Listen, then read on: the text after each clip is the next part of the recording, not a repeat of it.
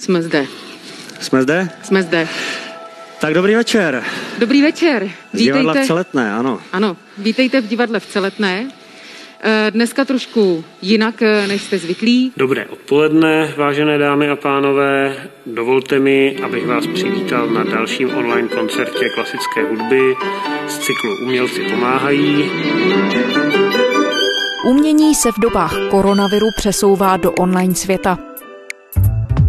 Doma na obrazovkách počítačů sledujeme filmy, divadelní představení a dokonce i výtvarná díla. Umělci a jejich mateřské instituce mezi tím mnohdy bojují o přežití. Kamenná divadla začnou hrát asi až od příští sezóny. Zavřené jsou galerie i koncertní síně. Přestávají vycházet knížky a točit se filmy. Letní hudební festivaly se ruší nebo přesouvají. Jak kultuře, těžce zasažené opatřeními proti šíření koronaviru, pomoct? Na čí záchranu bude stačit vládní balík ve výši jedné miliardy korun? A jak můžeme pomoct my sami? Je úterý 14. dubna, tady je Lenka Kabrhelová a Vinohradská 12, spravodajský podcast Českého rozhlasu.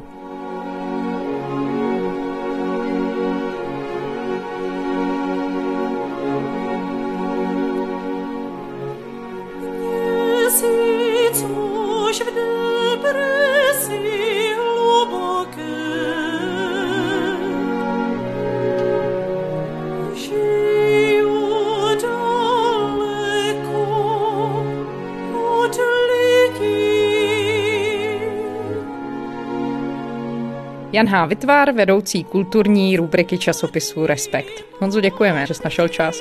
Ahoj, dobrý den. Tak, prostá otázka na začátek. Dá se nějak schrnout, jak koronavirus doléhá na českou kulturu? Doléhá zhruba tak stejně jako na celou společnost.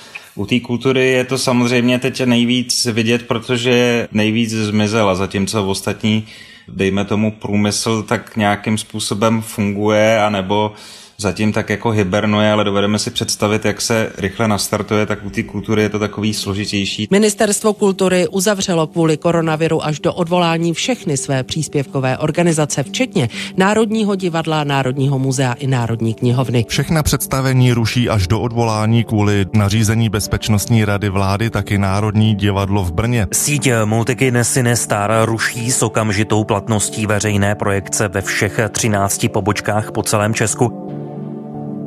A dá se říct, na kterou část té kulturní sféry to dopadá nejhůř? A nebo je to úplně v jednom bloku postiženy všechny kulturní instituce? Dá se třeba říct, jestli divadlo nebo knižní trh? Já si myslím, že to je plošně, tak samozřejmě nejvíc to je bolestný u těch oborů, který jsou závislí na nějakým přímým styku s divákem. Kina se s tím vyrovnávají zatím celkem statečně a už je několik platform, kde ty kina se přepojily do digitálního prostoru. Opatření české vlády proti šíření koronaviru, která mimo jiné neumožňují návštěvu kin, vyvolala zvýšený zájem o online sledování filmů. Například v původní české online videopůjčovně Aerovod v těchto dnech zaznamenali čtyřnásobné navýšení tržeb. Docela jim to funguje a jsou schopní v tomhle stavu podle těch lidí, co to dělají, tak jsou schopní třeba dva měsíce celkem snadno fungovat s tím, že se jich to zase tak finančně nedotkne. Není u toho ani žádný ten papírek. Prý to přikrmuje svaly. Prý to něco jako silnější Bčko. V minulém týdnu také některá kina, Aero, Bio Oko, Světozor, Brněnská skala a Hradecký biocentrál rozjela speciální projekt Moje kino live spolu doma v kině. Zatímco u těch ostatních oborů je to samozřejmě horší, protože jako překlopovat do digitálního prostředí jde spousta věcí a celkem snadno, ale horší to je tím, aby si na sebe vydělávala. U těch kin to jde celkem snadno, u těch, u těch ostatních to jde hůř. Takže jako třeba nejhůř samozřejmě na tom jsou momentálně, dejme tomu, asi divadla. Tak to nejsou lidi, ne? To je jenom člověk. Pokud si nemůžeme hrát v jednom něco, co se jmenuje společenstvo. Si to dáme, zahrajeme to normálně, prostě akorát uděláme nějaký bezpečnostní opatření. Tak si mezi sebe dáme ty atlasy. Jaký atlasy? No, takový ty jak ve škole proti opisování, nějaký ty střížky. To nejde, ty vás se neuvidíte a herectví to je prostě ve očích. Říkal to Trojan. A hned za nima malý kulturní instituce, ať už jde o malý nakladatelství nebo i třeba malý galerie, takže ty jsou na tom teď nejhůř. A dají se nějak vypočítat ztráty v tuhle chvíli? Kolik to vlastně kulturní instituce stojí? No, já myslím, že už to několik týdnů se snaží počítat lidi z divadelního ústavu a vlastně na ministerstvu kultury, proto jsou nějaký lidi, kteří se to snaží vyčíslit. Ty částky sahají prostě až k mnoha miliardám, když se to veme jako v celém, protože jenom třeba ve filmovém odvětví jde o nějaký 5 miliard, dejme tomu, už stávajících, který utíkají. Jsou to miliardové obraty, které momentálně mizejí. No, v pátek vláda odsouhlasila na pomoc kultuře zasažené opatřeními proti koronaviru přes jednu miliardu korun. Vláda na pomoc kultuře uvolní přes jednu miliardu korun. Z vládního balíčku půjde 440 milionů na nezávislé umění a 300 milionů pak na podporu regionální kultury. Jsou tam i třeba nakladatelství malá, prostě celá řada činností od literatury po hudbu a divadlo v té nezávislé sféře Eh, která často se dokáže uživit sama, ovšem pokud má návštěvníky a dneska o ně na určitou dobu eh, přicházejí. Ministr kultury z ČSSD Lubomír Zaorálek původně v rozhovoru, který si s ním dělal pro Respekt, ale tvrdil, že požádá vládu o 1,5 miliardy. Pak vyšlo najevo, že ministr požádá vládu o 1,16 miliardy korun a nakonec tedy dostal před víkendem 1,7 miliardy korun. Vysvětlil ministr, proč nakonec dostal peněz méně? A bude to na pomoc kultuře stačit? Minister kultury mi v rozhovoru pro Respekt na začátku dubna slíbil, že na vládě získá pro kulturní sektor miliardu a půl. Týden mu trvalo, než vládu vůbec přesvědčil, aby mu nějakou částku dala a nakonec vláda mu svěřila miliardu a něco málo. To znamená o půl miliardy méně, přitom odhaduje se, že ztráty kulturním sektoru činí něco přes dvě miliardy za měsíc, takže je zřejmé, že to je opravdu jenom čistě startovní částka a že těch peněz musí minister sehnat mnohem víc a to i pro svoje příspěvkové organizace, protože 300 milionů z té miliardy rovnou přeteče k příspěvkovým organizacím, které přitom jsou poddimenzované dlouhodobě a s touhletou částkou si vystačí maximálně na příštích 14 dní, takže zřejmé, že už teď by měly probíhat jednání o další miliardu, alespoň tak bych to já viděl, protože jinak to vlastně nedává žádný smysl. Máme nějakou kulturní infrastrukturu v této zemi a to nejsou jenom státní zařízení, to jsou krajská, městská, ale dokonce často nezávislá a jde o to, abychom, až se přežene tahle epidemie, abychom nezjistili, že se nám to rozpadlo na atomy. V té gesci ministerstva se dost často mluví o nějakém udržování velkých institucí a lidí, který známe, kterým ministerstvo kultury už kdysi dávalo granty, ale vlastně vůbec se nemluví o lidech, kteří stojí mimo ten systém, mimo systém grantů, mimo systém nějaký přímý podpory státní, kde se dá čekat, že ten stát jim to teď bude nahrazovat, ale ty lidi, kteří v tom nejedou, v tom systému, tak o nich se vlastně vůbec nemluví. O nich nemluví ani ministerstvo kultury, o nich nemluví víceméně ani moc ministerstvo práce, takže tam já čekám, že budou velký propady u těchto těch malých lidí, který víceméně jeli na svou pěst v té kultuře.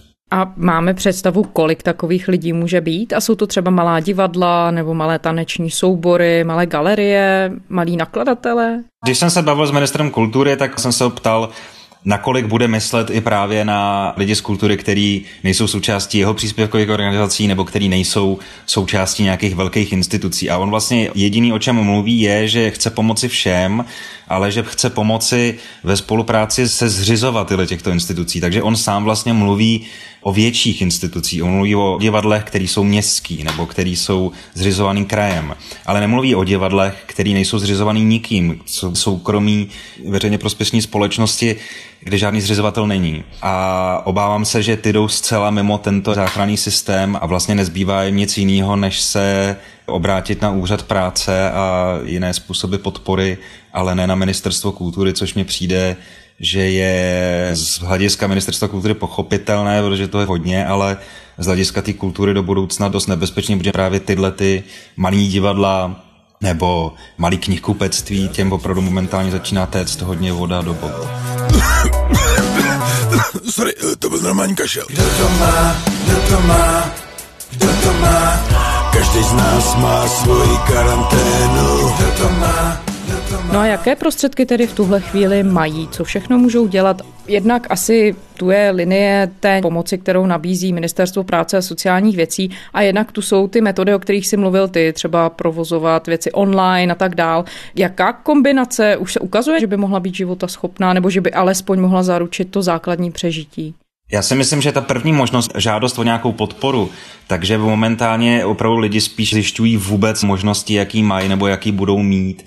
Zatím nebylo zveřejněný žádný doporučení pro lidi v kultuře, na co se přesně mají obrátit. Vlastně i z toho ministerstva kultury zaznívají velmi rozporuplný vyjádření, že zaprvé lidi se mají hlásit na pracovní úřad u základní pomoc, zároveň mají čekat na takzvaný program záchrany kultury, jak tomu říká pan Zaorálek. Takže zatím těm lidem vlastně nezbývá nic jiného, než hledat právě sami na svůj pěst nějaké možnosti, jakým způsobem se dostávat k publiku a tím pádem i k nějaké podpoře, byť většina z těch věcí, kromě těch zmíněných kinařů, tak zatím funguje na čistě dobrovolné fázi, že vlastně ty lidi zveřejňují svoje akce online víceméně zdarma s tím, že dávají možnost nějaké dobrovolné podpory. Ahoj vám všem. Všichni jsme se dostali do situace, po které jsme vůbec nepředpokládali, že může nastat. A teď se s ní musíme nějak eh, popasovat. My zítra pro vás eh, představení Memories of Fools odehrajeme v půl osmí, ale vy budete moct sedět doma, koukat na něj ze svého křesla, takže bude taková mini crowdfundingová kampaň eh, na uchování našich herců, vlastně, jak napsala Pavlína Soudková, můžete adaptovat eh, svého herce nebo adaptovat, uh, adaptovat svoji kampany. Plus třeba teď vznikají i nějaké městské iniciativy, jako když Praha teď se pokusila vytvořit takovou platformu se společností Go Out, kdy vytvořila velmi přehlednou aplikaci, kde si člověk může vybrat svůj oblíbený subjekt, který momentálně nemůže fungovat a kupovat si takzvanou stupenku na nic, na nějaký jeho program, který teď nemůže být a tím způsobem ho podporovat. Měšťanská beseda v Plzni počítá ztráty, které jí způsobila pandemie koronaviru. Ve snaze snížit výpadky příjmu ze vstupného se Měšťanská beseda zapojila do celorepublikového festivalu Nic 2020. Podle mluvčí tohoto plzeňského kulturního centra Hany Kulavěkové si lidé mohou koupit vstupenku na nic. Na našich stránkách www.měšťanskábeseda.cz se dá najít show o ničem a vybrat si vstupenku od 20 až do 5 tisíc korun podle toho, jakou částkou chcete kultuře přispět. Takže takovýhle podpory začínají vznikat, ale zatím je to velmi živelné a spontánní, není žádná centrální. Na to si budeme muset ještě počkat a docela se obávám, že asi dlouho.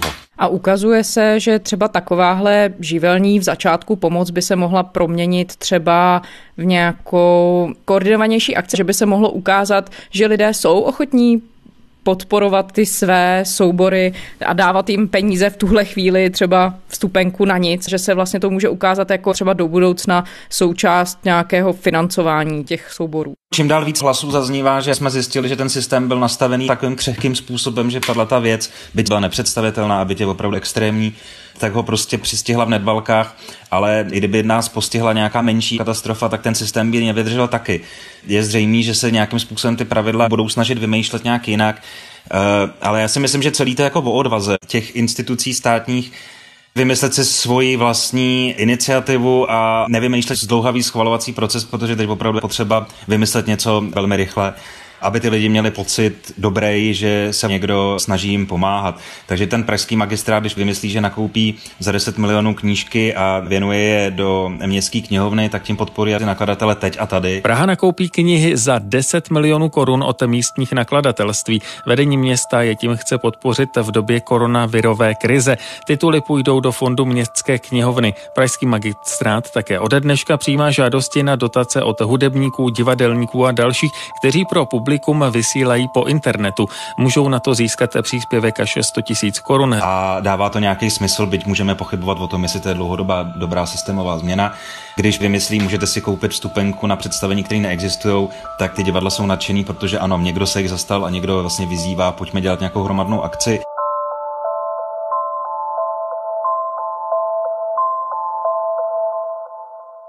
Mě třeba u toho ministerstva kultury, já jsem se přímo pana ministra ptal, jestli nechce zahájit nějakou akci typu Národ sobě, kde bychom si vybírali jako celý národ na naše divadla, ne na jedno konkrétní národní, ale prostě na všechny.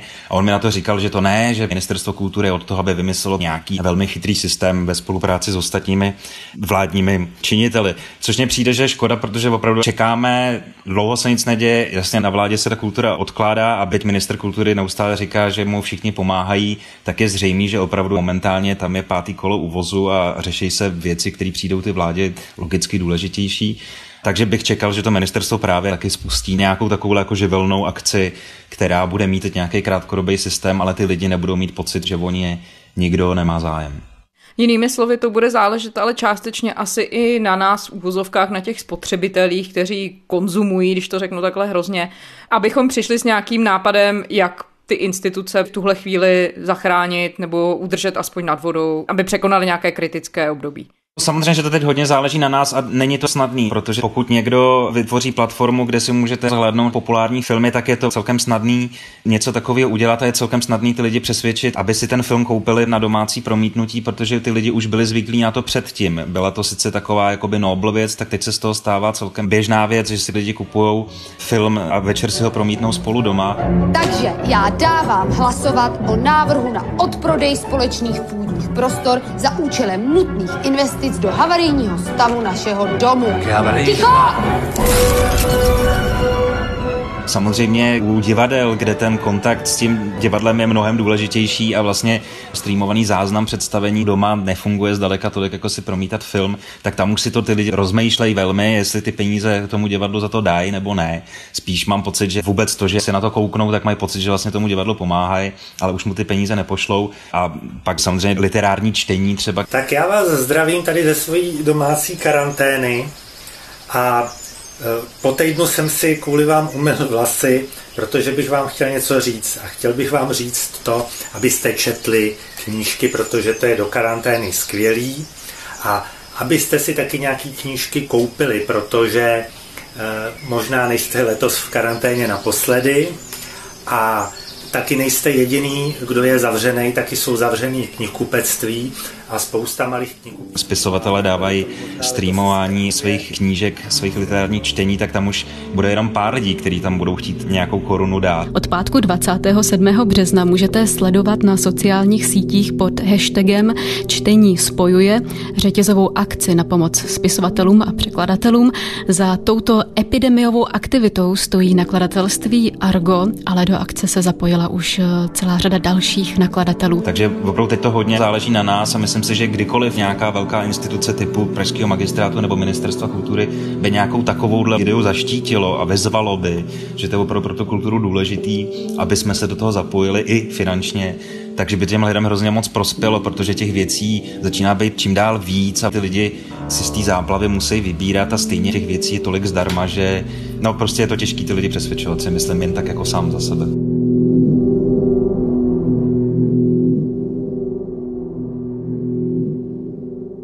Když jsi zmiňoval, Honzo, čtení, tak pojďme se podívat na knižní trh, protože se objevily zprávy, že de facto knižní trh v Česku by mohl úplně padnout. Je skutečně ta situace tak vážná? Proč to dospělo do takového momentu? Já si myslím, že knižní trh nepadne, to by opravdu ta krize musela trvat až do konce roku. Nehli na to, že teď poslední zprávy jsou, že ty opatření by se měly postupně uvolňovat a myslím si, že přesně třeba knihkupectví bude jedna z těch prvních vln, protože tam fakt není žádný důvod, proč by měly být momentálně třeba teď zavření knihkupectví. To se dá opravdu vyřešit poměrně jednoduchým okýnkovým prodejem, jako když chodíte do galantérie celou dobu, tak byste mohli chodit do knihkupectví. Spíš tam se myslím otevírá otázka, nakolik ten systém byl špatně nastavený protože pokud vypadne jeden velký dealer knížek a řekne, že nebude platit malým knihkupectvím nebo malým nakladatelstvím faktury, tak se najednou ukáže, že vlastně celý ten systém kolabuje. Jo. To se týká velkých distributorů, nesmyslných odměn za distribuci. O tomhle problému víme dlouhý léta, víme o tom, že máme stále nesmyslnou vysokou daň z přidaní hodnoty na knížky, ale vlastně nikdo s tím nic nedělal. Proto se teď mluví o tom, že v případě, že by tohle mělo trvat dlouhodobě a nemohli by být otevřený knihkupectví, tak ten trh opravdu skolabuje. Jo. Dobré odpoledne, vážení diváci.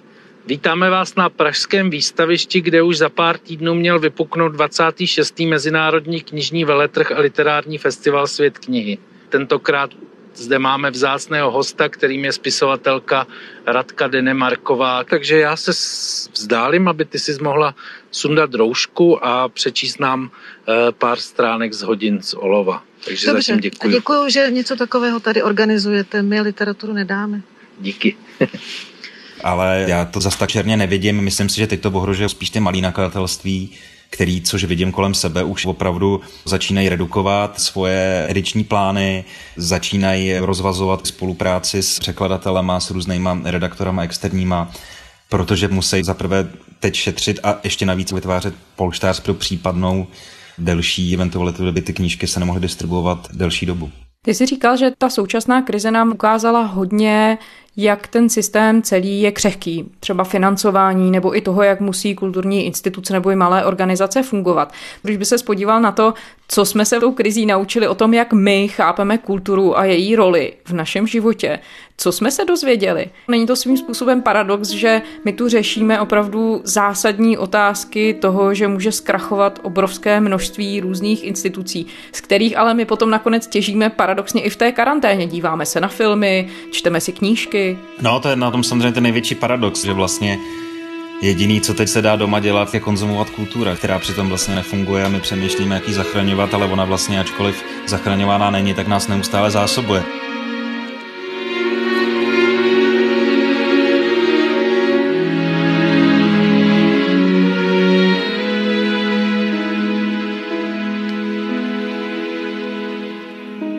Dobrý večer, dámy a pánové. Dobrý večer, milé děti. Vy nás nevidíte. Stejně jako my nevidíme vás. My jsme v prázdném divadle, což jsme možná ještě nikdo z nás nezažili, ale cestu k sobě si určitě najdeme. To, co dneska uvidíte a uslyšíte, je variace na představení Malý princ, které tady v divadle Je to takový perpetuum mobile, který ale zároveň nemá samozřejmě věčný trvání a je potřeba ho uchovávat v chodu, dát mu velmi rychle nějakou injekci. Já si myslím, že jsme se naučili i třeba jednu důležitou věc, když jsme se byli o tom knižním trhu. My jsme si opravdu zvykli na obrovskou spotřebu kultury, jo? že ta kultura se stala opravdu součástí jakéhosi průmyslu globálního, kdy bylo viditelné, že o úspěchu rozhoduje množství, o úspěchu rozhoduje rychlost, o úspěchu rozhoduje propagace a PR což vidíme v celém světě. No a najednou se ukazuje, že když se tohle zastaví, tenhle ten kolos, tak najednou člověk si uvědomuje tu kvalitu. Najednou si člověk přesně vybírá, jakou knížku si teda teď opravdu bude chtít číst, ne s tím ohledem, že musí přečíst další čtyři bestsellery, který vyjdou ve stejný den. Stejně tak s filmama, stejně tak s divadlem. Takže já si myslím, že nás to teď opravdu bude trochu zase zpátky vracet k té kvalitě, protože čím budeme měřit úspěšnost letošního roku? Návštěvností rozhodně ne a prodejema taky ne. A my jsme si zvykli všechno měřit návštěvností a prodejema.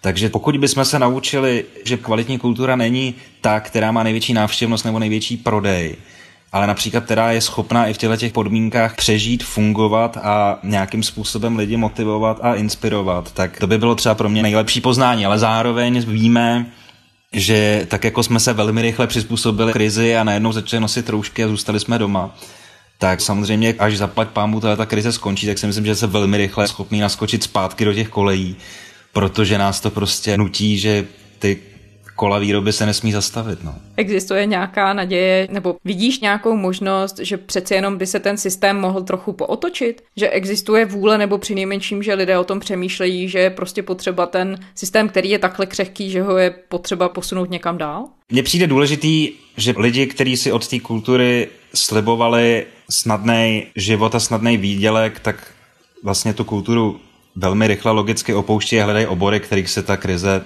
nedotkla tolik. Zároveň vidím, že lidi, kteří opravdu tu kulturu jako mají srdcovou záležitost, a mají teď znemožněné věci, které mě nastartované třeba na léto, tak si rychle hledají práce nárazový, normálně budou dělat k pokladně do Lidlu. Ještě před několika týdny hrála houslistka Simona Tydlitátová s barokním orchestrem v Paříži. Teď sedí za kasou v Lídlu. Po vyhlášení nouzového stavu na nic nečekala. Koncerty má zrušené minimálně do září. Kolik je Ze dne na den jsme si všechno škrtli, to znamená příjem nula. Jsem věděla, že tady schání každou ruku, tak jsem se rozhodla, že ty potraviny budou asi jedna z mála věcí, kterou nezavřou, takže do toho prostě půjdu. Berou to tak, že ho teď jako dva, tři měsíce si budou muset vydělávat u pokladny a těší se na to, že na podzim to zase znova nastartují. Takže já si myslím, že tohle to bude poučení pro nás, všímat se přesně lidí, kteří tu kulturu chápou jako opravdu svoje životní poslání, který může být třeba na několik měsíců přerušený ale během těch měsíců třeba zase najdou energii k nějakým novým invenčním věcem, kterým nás obohatějí na podzim. No. Já se na ten podzim teda těším strašně moc. Doufám že bude na co. Jan H. Vytvar, šéf kulturní rubriky časopisu Respekt. Honzo, děkujeme. Já děkuju. Mějte se krásně. A to je z úterní Vinohradské 12 vše. Naše díly najdete na stránkách i rozhlasu, z pravodajského webu Českého rozhlasu a také v podcastových aplikacích. Pokud nás posloucháte rádi, šiřte slovo dál, psát nám můžete na adresu vinohradská12 zavináč rozhlas.cz. Těším se zítra.